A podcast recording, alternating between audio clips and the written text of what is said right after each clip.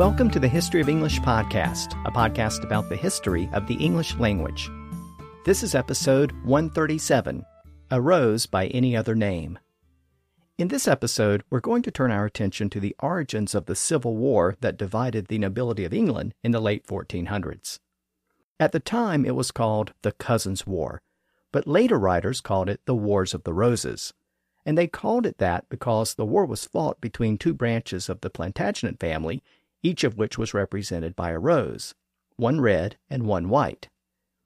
As we'll see, the real story isn't quite that simple, but roses were very important symbols in the Middle Ages. They were grown in gardens throughout England, and during the period when the Wars of the Roses were getting underway, a guide to gardening was composed in the English language for the first time. So this time, we're going to turn our attention to roses and gardening in the late Middle Ages and we'll explore the origins of a war named for one of the world's most popular flowers. But before we begin, let me remind you that the website for the podcast is historyofenglishpodcast.com, and you can sign up to support the podcast and get bonus episodes and transcripts at patreon.com slash historyofenglish. Before we begin, let me mention that the Intelligent Speech Conference will be held on Saturday, June 27th. It's entirely online this year, and I'm going to be joining a lot of other podcasters who will each be giving presentations and appearing on panels together. I'm going to be talking about the original Proto Indo European language, and specifically, I'm going to look at the true nature of that language what it is and what it isn't, whether it was actually spoken by real life people, or whether it's just a theoretical concept invented by linguists. So if you're interested in checking out that presentation and the many other presentations and panels, go to intelligentspeechconference.com for more information.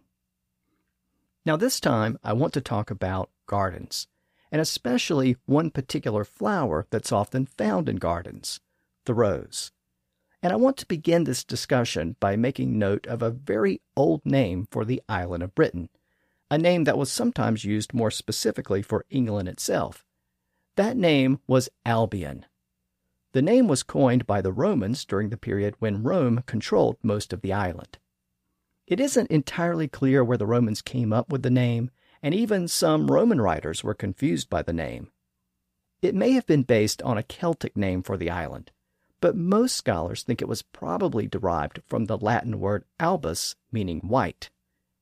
But what was the connection between Britain and the color white?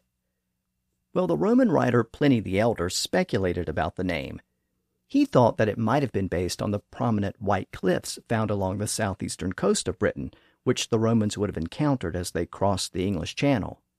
But he also suggested an alternate theory that the island got its name from white roses. He wrote that, quote, the Isle of Albion is so called from its white cliffs washed by the sea, or from the white roses with which it abounds. Now, modern scholars aren't sure if the white rose was common in Britain when the Romans arrived, or if the Romans themselves actually introduced it to the island. What is known for certain is that it was a very popular flower, and it was a favorite among gardeners in both the British Isles and continental Europe. In fact, various varieties of roses were grown throughout Europe and the Near East. Wild roses are native to the northern hemisphere, and historically they could be found throughout much of that hemisphere, from China to Europe, all the way to North America. Now, those are wild roses, which were tall, thorny bushes, almost like small trees. They had small flowers with a much more subtle fragrance than most modern roses. But at some point, humans learned to cultivate roses, and they gradually began to evolve into the roses we know today even though most of the roses of the Middle Ages resembled the wild variety more than the rose you would buy in a modern florist. The earliest reports of rose cultivation can be traced all the way back to the ancient Persians. And even though the word rose was borrowed from Latin, some scholars have suggested that the word may have even older Persian roots. Whatever the ultimate source, if you love roses, then you probably consider a rose garden to be a paradise. And the ancient Persians also considered it to be a paradise because the word paradise is an ancient Persian word for a garden. And at one time, it was also common within English to use the word paradise as a synonym for garden. Today, we associate the word paradise with a state of supreme beauty or perfection. And that's because the original Greek translation of the Bible used the word paradise in reference to the Garden of Eden. It was a word that had been borrowed into ancient Greek, and from there, many Europeans came to associate the word paradise with the Garden of Eden and thus they came to associate it with a state of bliss or beauty or perfection. But the word paradise originally had a much more basic meaning. If we look a little closer at that word paradise, we find something very interesting. The word reflects a very basic and fundamental fact about a traditional garden that it's an enclosed area. It was the enclosure that separated a traditional garden from the fields and open land that surrounded it. Let's keep in mind that the Persian language was also an Indo European language, and the para part of paradise referred to the border or edge that extends around a particular area. It comes from the same Indo European root found in Latin words like perimeter and periphery. The dice part of paradise comes from a root word meaning to form or build. So a paradise was literally an area with a wall or barrier that had been built around the perimeter. People built those barriers to keep out animals, and maybe more importantly, to keep out people who might want to take something for themselves. So gardens provided a degree of privacy and seclusion. Those barriers separated the garden from the surrounding fields or forest, and they represent one of the most fundamental aspects of a traditional garden. It was a small, controlled natural area within a larger, uncontrolled natural area. This idea can be traced all the way back to the original Indo Europeans. As we saw in the early episodes of the podcast, the original Indo Europeans were nomadic herders on the Eurasian steppes. But that didn't mean that they were always on the move. From time to time, they apparently settled down for a while in a fixed location, and that can be discerned because the original Indo European language had a word that meant to enclose. And it apparently referred to the process of enclosing a plot of land within a fence or other fixed barrier. That word was something like kher, and that ancient root word has filtered down into English in many different ways from many different sources. In fact, we've acquired this word in so many different ways that the various forms of the word within modern English reflect all of the major influences on the early history of the language. Yet, in almost every case, the various words have retained their original meaning as an enclosed piece of land.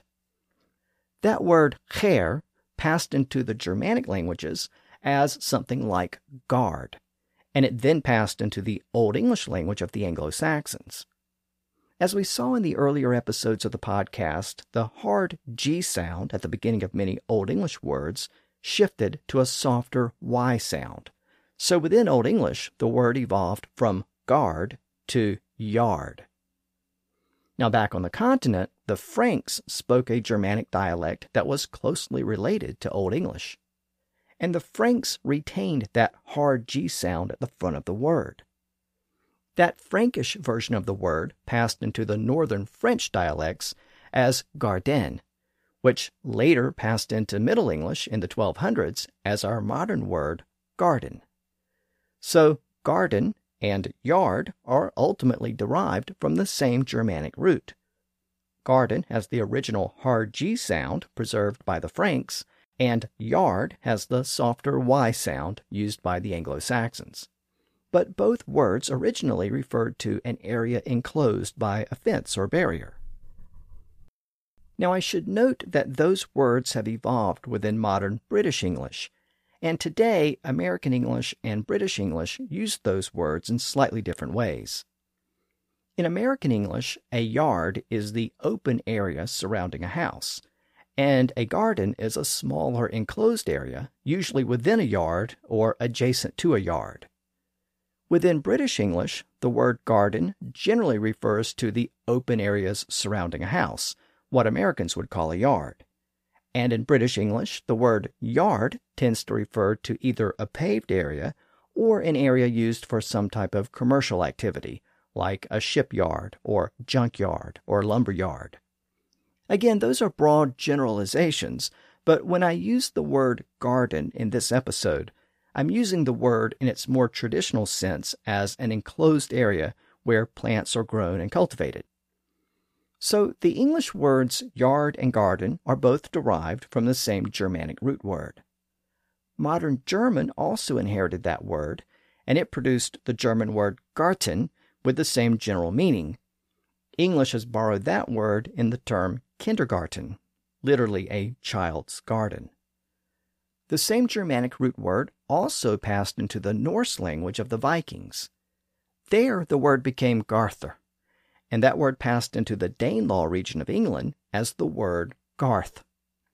Again, it meant an enclosed garden. It isn't very common in modern Standard English, but it can still be found in some regional dialects around England, especially in the north of England. So, via the Germanic languages, the Old Indo European root gave us yard from the Anglo Saxons, garden from the Franks, and garth from the Vikings. That root also passed into Russian, where it produced the word grad, meaning a group of houses enclosed in a wall or other fortification. So there it came to mean a town or a city, and it's still a common suffix in Russian place names, like the old Soviet era names Leningrad and Stalingrad. That root also passed into Latin, but in Latin the initial sound shifted to an H sound. We've encountered that Latin sound change before. You might remember from an earlier episode that the words guest and host are cognate Guest is the native English version, and host is the Latin version. The Indo European G sound shifted to an H sound in Latin. Well, the same thing happened here, and where the early Germanic language had guard, Latin had hort and hortus, again meaning an enclosed garden. And that Latin root gave us the word horticulture. As I noted, gardens offered a degree of refuge and privacy and in large manors the host would meet with his guests in the garden. In Latin, that produced a new word, combining the Latin prefix cum, meaning with, and that word hortus, meaning garden. That particular combination can still be found in the word cohort, literally a person who joins you in the garden. But that term was slurred within French to simply court, which came to mean the people gathered around the king the king's advisers and attendants became known as his court. The word court was one of the earliest French words to be borrowed into English after the Norman conquest. And within English, the word was often combined with its English cousin, the word yard. That produced the word courtyard to describe an enclosed area near or adjacent to a house. So all of that means that yard, garden, garth, horticulture, cohort, court, and courtyard are all cognate. They all derive from the same Indo European root word, meaning to enclose. As we can see from those words, they all relate to gardens in some way, and that implies that the early Indo Europeans maintained some type of basic gardens as well. So the idea of enclosing a piece of land to cultivate plants is very old gardens were common among the earliest civilizations. They were a necessity for people who tended to grow their own vegetables and herbs. While most early gardens were very basic plots, some civilizations developed very fancy gardens. And one of the first civilizations to do that was ancient Persia. I noted earlier that those gardens were called paradises, and the first reports of wild roses being grown and cultivated in gardens came from Persia. Their gardens were designed in a very deliberate way, with geometric designs and water features and other aesthetic elements. They were admired by visitors, and over time, similar gardens could be found throughout the Mediterranean. Meanwhile, those early cultivated roses also spread to the Mediterranean and then into Western Europe and it's very likely that the spread of cultivated roses was linked to the spread of those fancy pleasure gardens. Within Greece and Rome, roses became associated with specific deities, especially the goddesses of love, Aphrodite and Venus. The symbolism was eventually extended to Christianity, where the rose became a symbol of the Virgin Mary. That connection is most apparent today in the word rosary. A general collection of prayers was called a hortus deliciarum in Latin, literally a garden of delights. And a specific group of prayers was called a rosarium, literally a rose garden. Many of those prayers were hymns of praise dedicated to Mary, and in the 1500s, that Latin word rosarium became the English word rosary. Later, a collection of Hail Marys recited with prayer beads became known as a rosary, and then the word rosary was extended to the beads themselves. And through that process, the word rosary, literally a rose garden, came to refer to prayer beads. We also see this connection in the name of the common herb, rosemary. The original Latin name was rosmarinus, a combination of ros, meaning dew, D-E-W, and marinus, meaning the sea. So in Latin, the name literally meant the dew of the sea. The word passed into late Old English as rosmarine. But English speakers didn't really understand that meaning, and to them, the name rosmarine sounded sort of like a combination of rose and Mary. And since people associated roses with the Virgin Mary, there was already a connection between those words in the minds of many people. So they gradually converted the name of the herb from rosmarine to rosemary. In fact, the modern form of the word as rosemary appeared for the first time in that early English cookbook called The Form of Curry, which we looked at in an earlier episode. We also find a connection between the Virgin Mary and flowers in the name of the common flower marigold. It was simply called a gold in Old English, which reflected its color. But much like the rose, it became associated with Mary, and in the early 1400s, it started to appear in documents for the first time as marigold. Another flower associated with the Virgin Mary was the lily. To many Christians, it was the most important devotional flower. Many depictions of Mary featured her with either roses or lilies, or both. The rose was a symbol of her love, and the lily was a symbol of her purity. There was a traditional association between the color white and purity, so the white lily helped to draw that connection. And in fact, the term lily white appeared for the first time in English documents in the late 1300s. Now, given these basic connections between certain flowers and Christianity, it probably isn't surprising that monasteries placed a heavy emphasis on gardening. Most monasteries, especially Benedictine monasteries, maintained elaborate gardens for meditation and prayer. In fact, the Benedictine rule specifically required the cultivation of gardens. And like most common gardens, they served a variety of purposes. Today, we tend to think of gardens as places where people grow pretty flowers and places where people grow a variety of plants to eat. Well, those were two of the basic uses of gardens in the Middle Ages. Monasteries, for example, had lots of mouths to feed, so they grew vegetables and herbs in the gardens. And since gardens were places of meditation and prayer, the monks also tended to focus on beauty and aesthetics by growing flowers and shrubs. But it's also important to keep in mind that flowers were often used as food ingredients in the Middle Ages, much more so than today.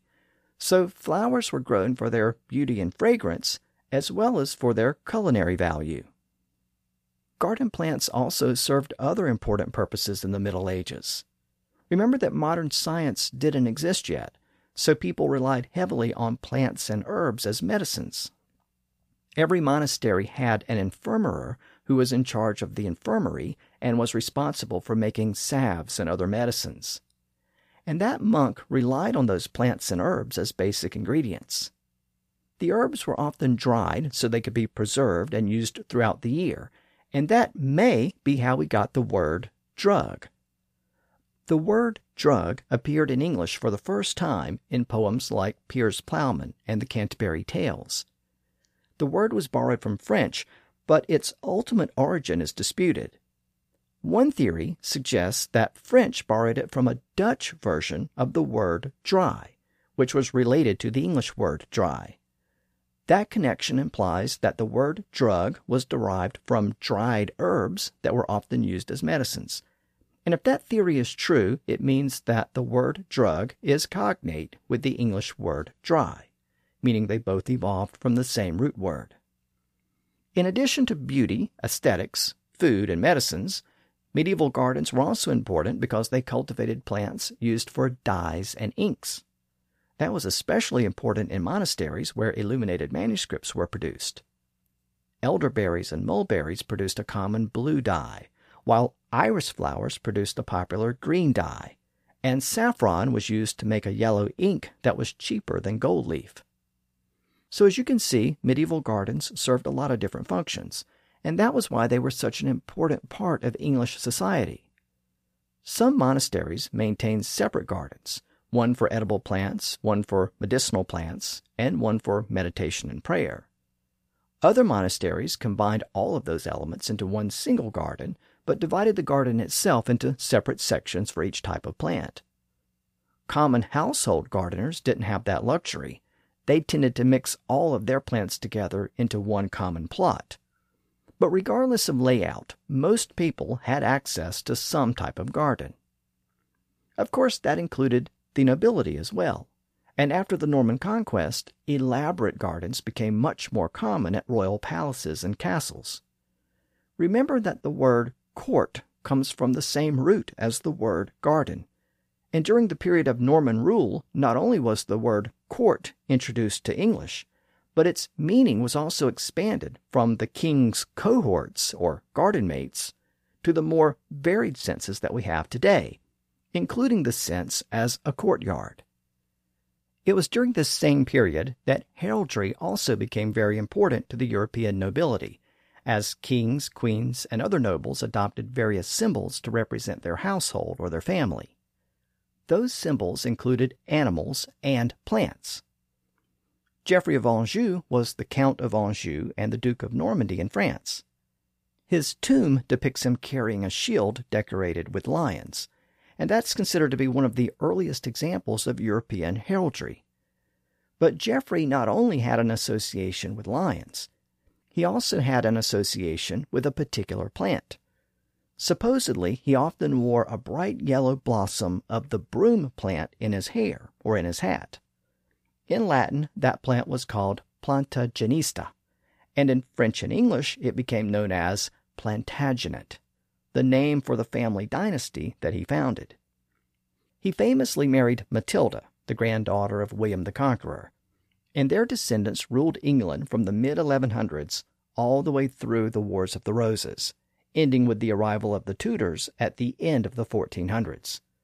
So almost all of the kings we've encountered during the Middle English period were part of this family dynasty, a dynasty named for a common garden shrub. By the way, I noted that the name of that plant in English was the broom plant. Well, it turns out that the plant had branches that were ideal for sweeping, and sometimes people would bind several loose branches together for that purpose. And that is, in fact, where we get the modern word broom, meaning a tool used for sweeping. It comes from the same shrub that produced the name of the Plantagenet dynasty. Broom comes from the English name, and Plantagenet comes from the Latin and French name. Now, Geoffrey Plantagenet's great grandson was Henry III. He was the King of England for over 50 years in the middle part of the 1200s. And he's important to this episode because he ruled at a time when nobles were putting a major emphasis on elaborate gardens. The English kings maintained a royal palace at Woodstock near Oxford and Henry oversaw a major expansion of the gardens at that palace. He had two new gardens built and another garden for his wife enclosed and improved for her enjoyment. The palace became a collection of royal gardens, and the new enclosures apparently included a rose garden. And that was a significant development because Henry's wife was the person who introduced the rose as a symbol of English royalty. Henry's wife was Eleanor of Provence from the south of France. I talked about that marriage back in episode 99. When she came to England, she was accompanied by a large retinue, including many uncles and cousins from the south of France. The native English nobles didn't particularly like or understand all of the new foreigners at court, who spoke a version of French that was very different from the Norman French they were accustomed to. But the new queen and her retinue came from the south of France, where beautiful cultivated roses were held in high regard, and Eleanor decided to adopt the rose as her personal emblem. It was a white or gold colored rose, and Eleanor and Henry's eldest son also adopted the same rose as his personal emblem. He was Edward, and he eventually succeeded his father as king, thereby becoming Edward I. He was sometimes known by the nickname Longshanks. And again, he also used that white or gold colored rose as his emblem. But he also had a younger brother named Edmund, and Edmund also wanted a rose for his emblem. But since his elder brother Edward had adopted the white rose, Edmund decided to go with the red rose as his emblem. And in that selection of the white rose by Edward and the red rose by Edmund, we can find the original use of red and white roses to distinguish different branches of the royal family. Again, the elder brother Edward went on to become king, and the younger brother Edmund did receive a small consolation prize he received a brand new title, the first Earl of Lancaster. And just as Edward's descendants bore the title of king, Edmund's descendants bore the title of Earl and then Duke of Lancaster. Now, those later generations stopped using the red rose as their emblem, but that historical connection remained. Over time, Edmund's descendants became further and further removed from the main line of kings. But in the mid 1300s, Edmund's branch of the family tree reconnected with Edward's branch. That happened when Edmund's great granddaughter Blanche married Edward's great grandson John of Gaunt. I've also talked about that marriage before in earlier episodes. It was John of Gaunt's first marriage, and he and Blanche were actually distant cousins, but that wasn't really unusual when it came to these types of marriages. As we know, John of Gaunt was the son of the king, Edward III. He was actually the third son to live to adulthood. And when he married Blanche, he married into the Lancastrian family line. That allowed him to eventually take the title of Duke of Lancaster for himself. So, once again, a junior branch of the royal family bore a Lancastrian title. And when Gaunt's son, Henry Bolingbroke, usurped the throne and became Henry IV, the House of Lancaster became the ruling family of England. Even though the Lancastrians now ruled England, the red rose originally associated with the family had been largely forgotten. The 1400s saw a succession of Lancastrian kings Henry IV, Henry V, and Henry VI, but none of them actually used the red rose as an emblem. However, writers and historians occasionally noted that historic connection between the House of Lancaster and the Red Rose, and that connection became fodder for later writers like Shakespeare, but more on that later. Now, when we left off with our historical narrative a couple of episodes back, we were still in the reign of the third of the Lancastrian kings, Henry VI. He was the great grandson of John of Gaunt, and he was the somewhat inept king who saw England fall into bankruptcy while losing the Hundred Years' War. As we saw, the situation worsened when Henry started to experience mental illness and became largely unresponsive. There had always been a cloud hanging over the House of Lancaster. As a junior branch of the family, there were always other nobles who had a better claim to the throne. The Lancastrians were descended from John of Gaunt, but remember, Gaunt was the third brother out of five. As I've noted in prior episodes, he had an older brother named Lionel, and even though Lionel was long dead, he did have living descendants. They had been skipped over when the Lancastrians usurped the throne, so they always posed a potential threat, but they had never really pursued their claims. A few episodes back, we saw that Lionel's heir was his great grandson Edmund, and based strictly on descent, Edmund actually had the best claim to the throne, but Edmund spent much of his spare time gambling and playing cards. We saw that one of the first references to playing cards in England came from his household accounts. So he was never really a threat to his cousins, the Lancastrians. Now, I should also note that John of Gaunt had two younger brothers, who I haven't really mentioned before in the podcast, and they had descendants. And even though those descendants were behind the Lancastrians in terms of descent, they now start to emerge as a very important part of our story. Gaunt's next youngest brother was named Edmund, and he was given the title of the Duke of York. And it's here that we find the origin of the House of York, who battled against the Lancastrians in the upcoming Civil War. Now, after becoming the Duke of York, Edmund did something very important in regard to the overall theme of this episode. He decided to use a rose for his personal emblem. Specifically, he chose a white rose, essentially the same rose that had been used by Queen Eleanor and Edward I back in the 1200s. That white rose had largely fallen out of use for personal emblems, but Edmund, the Duke of York, decided to bring it back and that white rose continued to be used by his descendants, who became known as the House of York. Now you may be wondering how the Yorks had any claim to the throne since they were behind the Lancastrians in the overall pecking order. Well, the answer to that has to do with a strategic marriage that brought Lionel's descendants, who had the best claim to the throne, into the House of York. In essence, the two lines were merged together by marriage. And here's what happened Edmund the card gambler, who never pursued his claim to the throne, had a younger sister named Anne Mortimer. Remember that they were the direct descendants of Lionel, so they represented the senior line of the Plantagenet family. Well, the sister, Anne Mortimer, married into the House of York. She married the son of Edmund, the Duke of York. So Anne and her husband were cousins, but again, that wasn't really all that unusual with these royal marriages and together Anne and her husband had a son named Richard. So when Richard was born, he was a direct descendant of Lionel through his mother and a direct descendant of Edmund, Duke of York, through his father. And when his mother and his uncle Edmund died, he became the nearest living relative of his great great grandfather, Lionel. So he now represented the senior branch of the Plantagenet family. So through his mother, he inherited a claim to the English throne, and through his father, he inherited the title of Duke of York. And he also inherited that white rose as a personal emblem.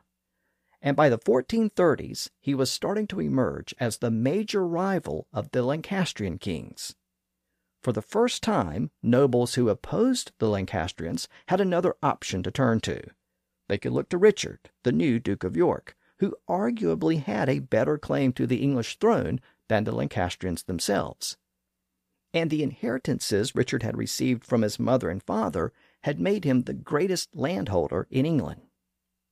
Again, the Lancastrian king was Henry VI, the somewhat inept king who inherited the throne as a baby and who was unable or unwilling to stamp out the corruption which was rampant among his close advisers.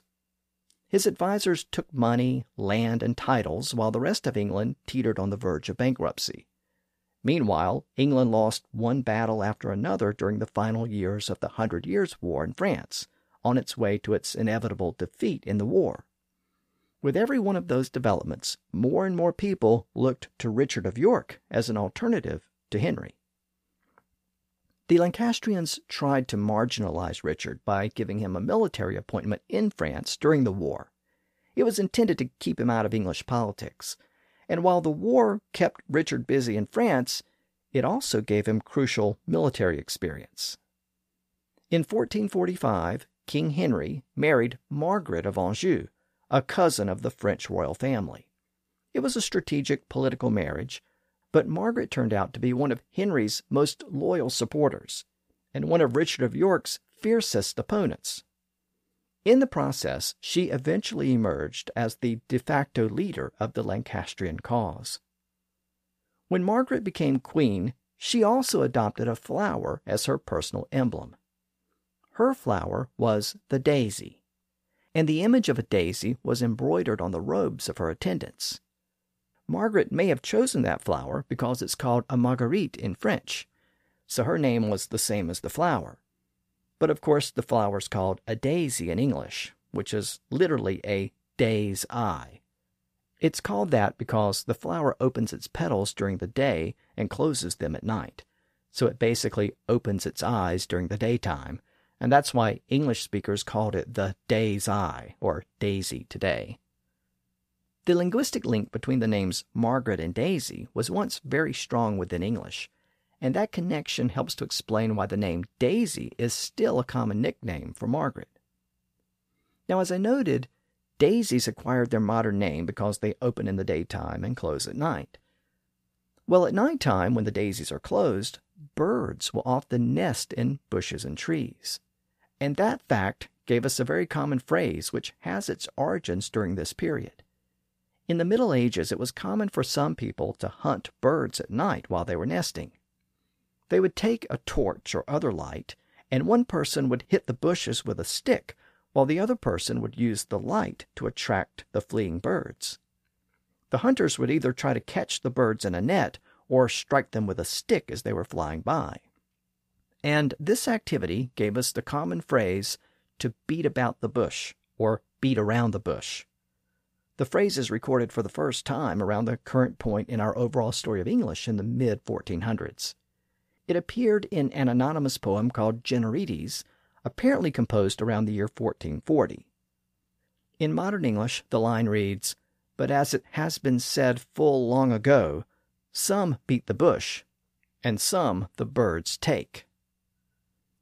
Here's the same passage in the original Middle English. But it hath be said full long ago, some beat the bush, and some the birds take.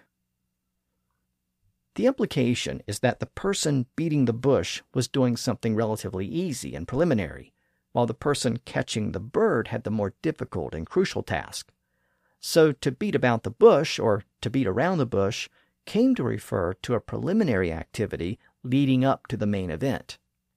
Today it has the sense of someone engaged in needless delay rather than getting straight to the point. But it's a phrase related to bushes and shrubs, and it appeared in the mid 1400s.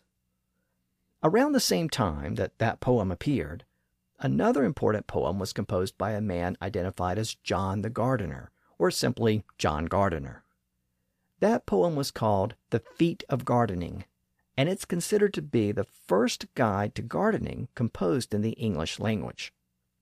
The poem is usually dated to the 1440s, and it served as a guide to anyone trying to maintain an English garden in the late Middle Ages. The poem itself is not very long, it's only about 200 lines. It's divided into nine different sections dealing with different categories of vegetables, herbs, or fruits. It provides some practical gardening advice, but it's mostly a guide as to the best time of year to plant certain items. Here are the opening lines of the poem, first in modern English and then in the original late Middle English. How so well a gardener be, here he may both hear and see, every time of the year and of the month, and how the craft shall be done, in what manner he shall delve and set, both in drought and in wet, how he shall his seeds sow, of every month he must know. Whosoe'er a gardener be, here he may both hear and see every time of the year and of the month, and how the craft shall be done, in what manner he shall delve and set, both in drought and in wet, how he shall his seed sow, of every month he must know. As a quick aside, I should note that gardeners probably had no problem keeping up with the months and the time of year but like everyone else, they may have found it difficult to remember how many days were in each month. Some had 30 days, some had 31, one month had 28. Well, around this same time, in the first half of the 1400s, we find the oldest known version of the common poem that many people still use today to keep track of those days. The poem was scribbled on a page in a Latin manuscript, but it was written in English. It reads, Thirty days hath November, April, June, and September.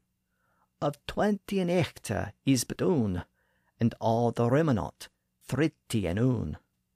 Literally, thirty days have November, April, June, and September, of 28 is but one, and all the remnant 30 and 1. Again, that mnemonic poem wasn't part of this gardening poem, but it was written and preserved around the same time. The gardening poem begins by stating that the grafting of apple and pear trees should be done between September and April. Grafting is the process of taking a limb or cutting from one tree and attaching it to the limb of another tree. If done properly, the transplanted cutting will become part of the new tree. There were lots of reasons for grafting pear and apple trees. It could provide variety or preserve the fruit of a weak or diseased tree or repair a damaged tree. The first part of the feat of gardening instructs gardeners how to graft trees successfully.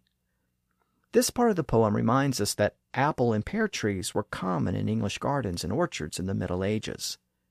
The words apple and pear have both been around since the Old English period, even though the word pear is ultimately from Latin and is one of those handful of Latin words borrowed by the early Germanic tribes from the Romans. Apples and pears grew naturally in Britain. The wild apple was the crab or crab apple, a term that appeared for the first time in English documents in the mid 1400s. Crab apples were small and tart, as were wild pears. But cultivated apples and pears were imported from the continent, probably first brought by the Romans. They were larger and sweeter, and they were the ones that people preferred to grow in their gardens or orchards.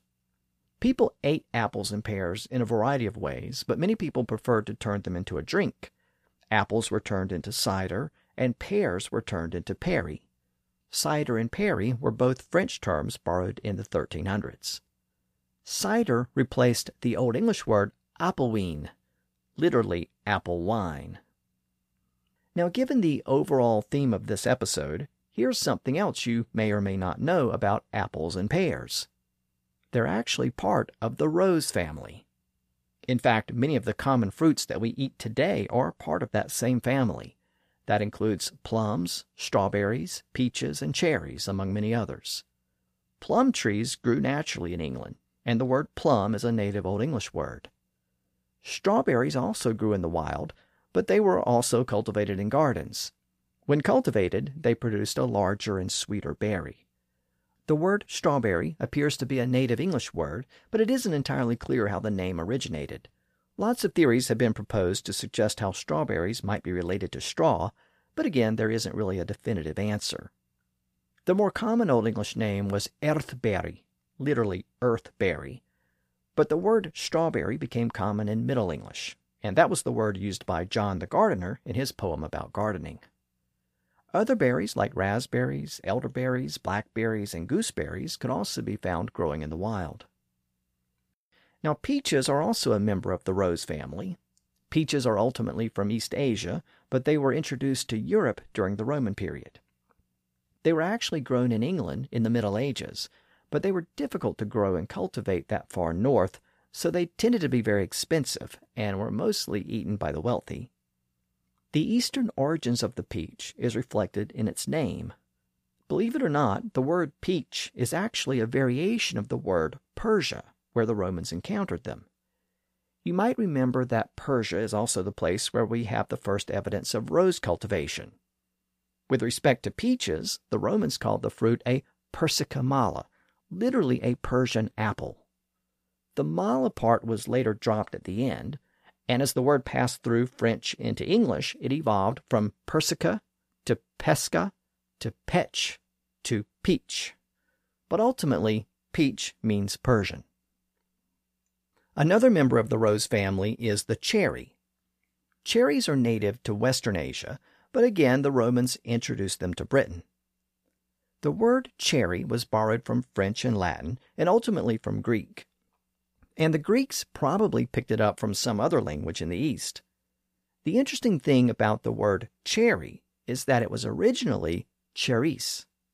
So one individual cherry was a cherise.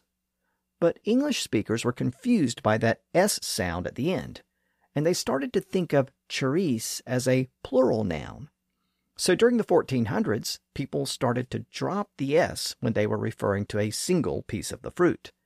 And cherise became cherry without the S at the end. and today we only use the S at the end when referring to multiple cherries.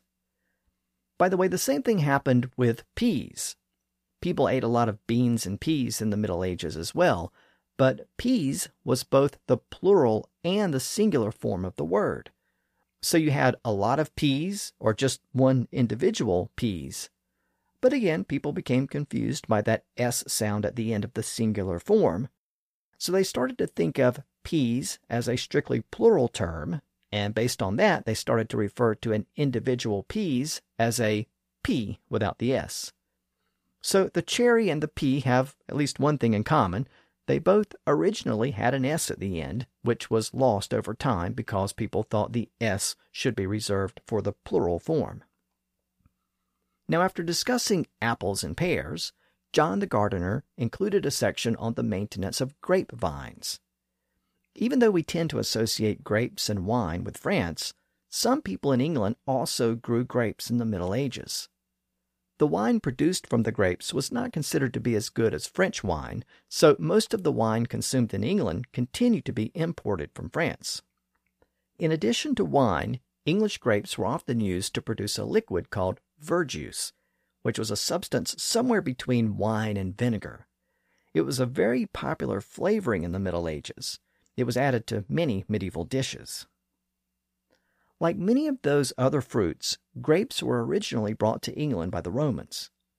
The Anglo Saxons called a grape a weenberry, literally a wine berry.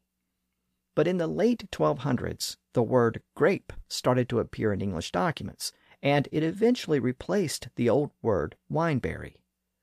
The word grape was borrowed from French, but it appears that French acquired the word from a Germanic source, perhaps from the Franks. Most scholars think the word grape was derived from a type of grappling hook used to grab grapes from the vine. And that etymology suggests that the words grape and grapple are cognate, and both may also be related to the words grab and grasp. And even though English grapes were not as common as French grapes, they were common enough to be included in John the Gardener's Guide to English Gardening. Now, after discussing the maintenance of grapevines, John the gardener turned his attention to onions, leeks, and garlic. And it was probably appropriate that those were the first vegetables he discussed, because they were some of the most popular vegetables grown in medieval gardens and cooked in medieval kitchens. Of course, all three are part of the same family of vegetables, and in Old English they were all sometimes referred to as leeks. They were so common in gardens that the Anglo Saxons often called a kitchen garden a leek-tun, literally a leek town or leek enclosure. And a gardener was called a leek werd, literally a leek warden or leek guardian. Since the word leek was a very general term, English speakers tried to distinguish various types of leeks. As we've seen before in the podcast, the word gar meant spear, and a spear shaped leek was called a garlic, which became our modern word garlic. Both leek and garlic are Old English words. But what about an onion? Well, onion is a French loanword. It was sometimes called a chipa in Old English, but the Anglo Saxons were also influenced by that French word onion, and they coined a word for the vegetable that basically meant an onion leek. So let's look a little closer at that word onion. I noted in an earlier episode that onion is basically a variation of the word union. Onion and union are actually cognate, and they're still only separated by one letter today. Originally, an onion was thought of as a vegetable with many separate layers that were united into one bulb. And that sense of unity or oneness produced the Latin word unio, which became the French word onion. And the Anglo Saxons took that word unio, or onion, and they came up with the term unilake, literally a union leek, or an onion leek. But by the mid 1300s, English speakers had just adopted the French word onion by itself, without the leek part at the end. And over time, the word leek became restricted to one particular type of vegetable within this larger leek family. Now, after discussing onions and leeks, John the gardener turned his attention to other types of vegetables, but he didn't use the word vegetable. He used the more traditional term wort. That's because the word vegetable is a French loanword, and even though it eventually replaced the word wort, it didn't really do so until the end of the 1400s. So when John the gardener wrote his guide to gardening in the mid 1400s, he was still using the Old English word wort. That word still survives in the name of certain plants, like St. John's wort, so named because it supposedly flowered around the time of St. John's Day, which was June 24th. John the gardener actually mentioned St. John's wort in his guide to gardening, but he called it Herb John. He didn't use the word wort for that plant, but he did use it for other plants like field wort, ribwort, motherwort, spearwort, and liverwort. Another plant with that name is colewort. It's a term that goes back to the 1300s, and it was originally a generic term for any cabbage like plant. In fact, the word cole was often used by itself with much the same meaning. It's derived from an old Latin root word that was borrowed by the early Germanic tribes, so it can be found in the name of a lot of related vegetables. It exists in the term coleslaw, which is actually derived from a Dutch version of the word. It also exists in the term kale, which is a Northern English form of the word. It can also be found in the first part of cauliflower, which was borrowed from Latin. But in early English, it became common to combine that word cole, meaning cabbage, with wort, meaning vegetable, to produce the term colewort, meaning a cabbage like vegetable. It was a much more common word at one time, and it passed into early American English as well. In the southern part of the United States, the word colewort was slurred to colort and then became collard. So the modern word collard is really just a different pronunciation of colewort. Again, colewort would have been found in most gardens in the Middle Ages, in part because it could be grown and harvested throughout much of the year. In fact, it was a staple of most gardens alongside onions, garlic, and leeks. During the Middle English period, the words coal and colewort started to be replaced with French loanwords. The words lettuce and spinach were both borrowed from French, and John the gardener actually used both of those words in his guide. English also borrowed the word cabbage, which acquired much of the original meaning of coal or colewort. Cabbage actually comes from the Latin word caput, meaning head. We've encountered that word before.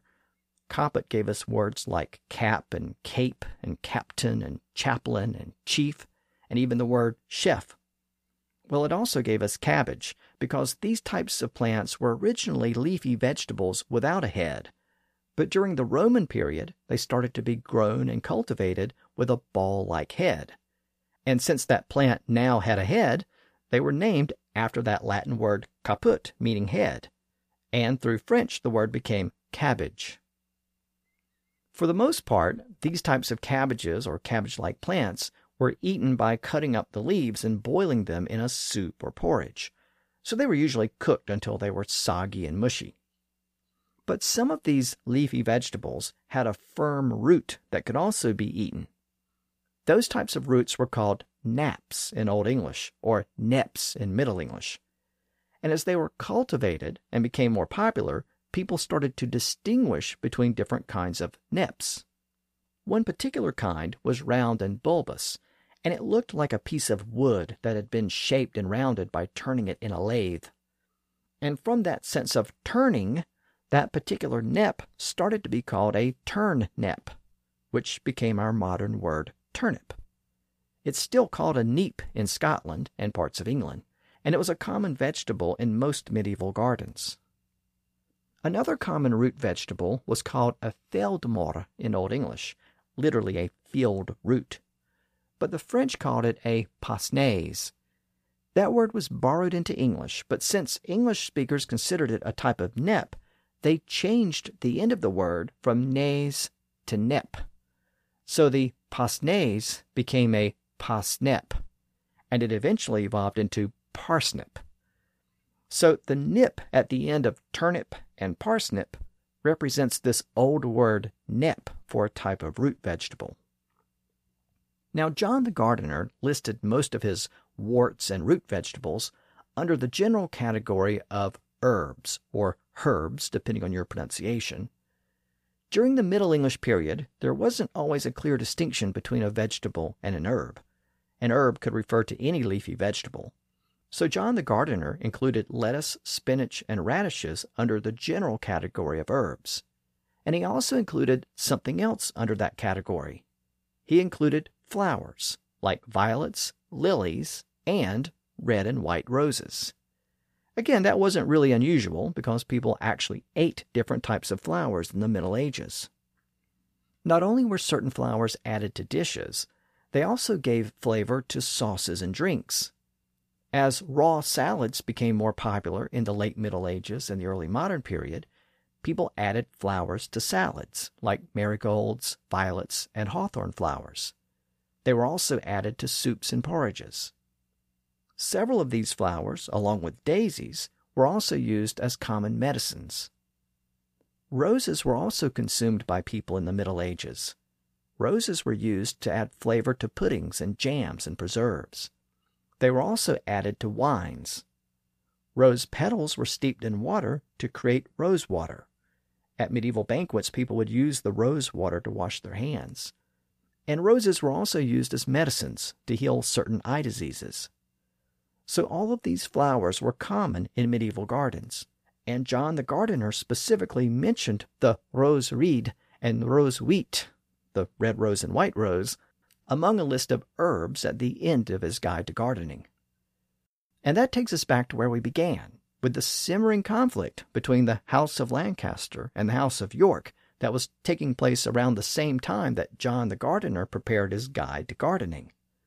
Of course, that conflict became known as the Wars of the Roses because, supposedly, the House of Lancaster was represented by the red rose and the House of York was represented by the white rose. But the reality isn't quite that simple. The Yorks did use a white rose as one of their many symbols, but the red rose of Lancaster only had a limited use in the 1200s and it had long since fallen out of use. So, why is the conflict called the Wars of the Roses? Well, the answer is a little bit of revisionist history and the most revered playwright in the English language. To understand how the upcoming Civil War came to be known as the Wars of the Roses, we have to consider the two key rivals in the mid 1400s in the lead up to the war. On the one side, we have Richard of York, who we looked at earlier in the episode. He was descended from two different branches of the Plantagenet family, and he possessed the best overall claim to the throne if we looked solely at descent from the eldest child.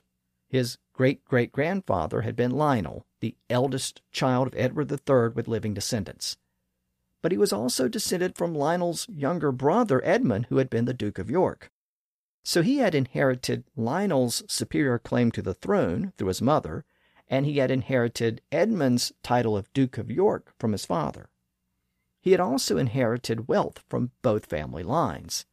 So, as the head of the House of York, he was a very powerful figure to be reckoned with. And as I noted, he did sometimes use the white rose of York as his emblem. Meanwhile, the king was the Lancastrian Henry VI. He was the weak and ineffective great grandson of John of Gaunt. As we know, the Lancastrians were the descendants of Gaunt, and Henry was descended from Gaunt's first marriage. But you might remember that Gaunt was married three different times, and his third wife was Catherine Swynford, the sister in law of Geoffrey Chaucer. She was the sister of Chaucer's wife. And Gaunt also had children with Catherine, who were known as the Beauforts. And one of those grandsons was Edmund Beaufort, also known as the Duke of Somerset. He was one of the king's closest Lancastrian relatives and one of his closest advisers. In fact, given that the king didn't have any children at the time, he was likely the next in line to the throne, assuming that the throne remained in the hands of the Lancastrians. But if the nobles looked outside of that family line, Richard of York had the better overall claim based on his descent from his ancestor Lionel, because Lionel had been the older brother of John of Gaunt. So those competing claims set in motion a bitter and deadly rivalry between Edmund of Somerset and Richard of York. The two distant cousins competed for influence at Henry's court, and when Henry succumbed to mental illness in 1453, the two distant cousins competed for control of England itself. And that's the context for a very famous scene in William Shakespeare's cycle of history plays that cover this period. The particular scene appears in the play Henry VI, Part 1. It's a completely fictional scene, but it helped to establish the idea in the popular imagination that each side in the rivalry was represented by a rose. And the scene was set, appropriately enough, in a garden. It was the Temple Garden, located near the law courts in London. In the play, Shakespeare tells us that the two main rivals, Somerset and York, retreat to the garden where they are accompanied by several other prominent nobles. The two argue over their respective rights to the throne, and Somerset turns to one of the gathered nobles and asks him to choose between the two men. The noble, named Warwick, defers, but York encourages the nobles to make a choice and take sides. He says, If he suppose that I have pleaded truth, from off this briar pluck a white rose with me. Somerset counters, Let him that is no coward, nor no flatterer, but dare maintain the party of the truth, pluck a red rose from off this thorn with me. Warwick then plucks the white rose, indicating that he has sided with York. The next noble chooses a red rose, indicating that he has sided with Somerset. The various nobles make their respective choices, with the majority siding with York whereupon York asserts that he has won the argument. But Somerset counters by saying, Here in my scabbard, meditating that, shall dye your white rose in a bloody red. The argument comes to a close with Warwick issuing the following prophecy. And here I prophesy, this brawl today, grown to this faction in the temple garden, shall send between the red rose and the white a thousand souls to death and Deadly Night. Again, that scene was completely fictional, and it was designed to provide a dramatic background to the real life war that followed.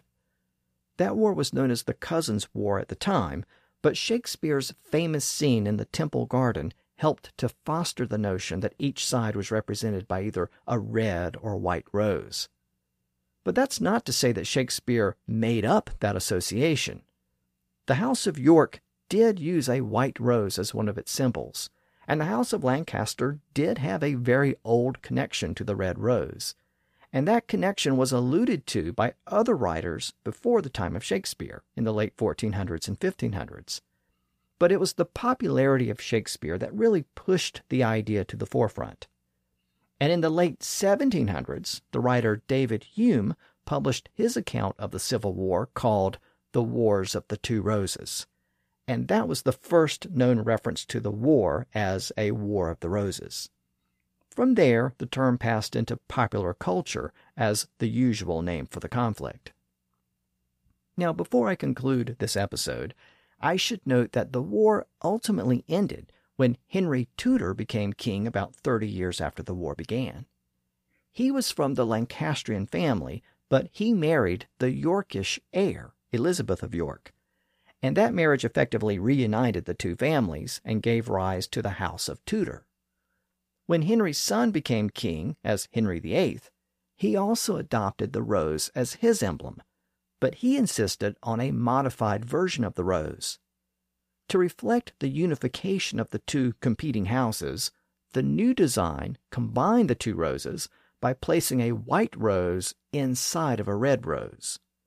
That new rose symbol became known as the Tudor rose, and it's still used as a prominent symbol of England to this day. It was also adopted before Shakespeare was born, so again, when Shakespeare depicted the various nobles plucking roses in a garden, he was simply developing an idea that already existed in the culture at the time. Now, next time, we're going to turn our attention to the actual conflict between the houses of Lancaster and York. Historians who have studied this period have a lot of traditional resources to consult, like historical chronicles and government records. But for this particular war, they also have something else that's unusual and previously unavailable. They have an extensive collection of letters written and maintained by a prominent family in the eastern part of England known as the Pastons. Occasional letters appear in the historical record prior to this point, but the so called Paston letters are the first extensive collection of letters from the same family of writers available in English. They cover several decades across much of the 1400s, and they are a gold mine for historians of this period. They're also a gold mine for historians of the English language, because they capture not only the shifting fortunes of the Wars of the Roses, they also capture the shifting vowels of the Great Vowel Shift. So, next time, we'll explore those two events through this very important collection of letters. Until then, thanks for listening to the History of English podcast.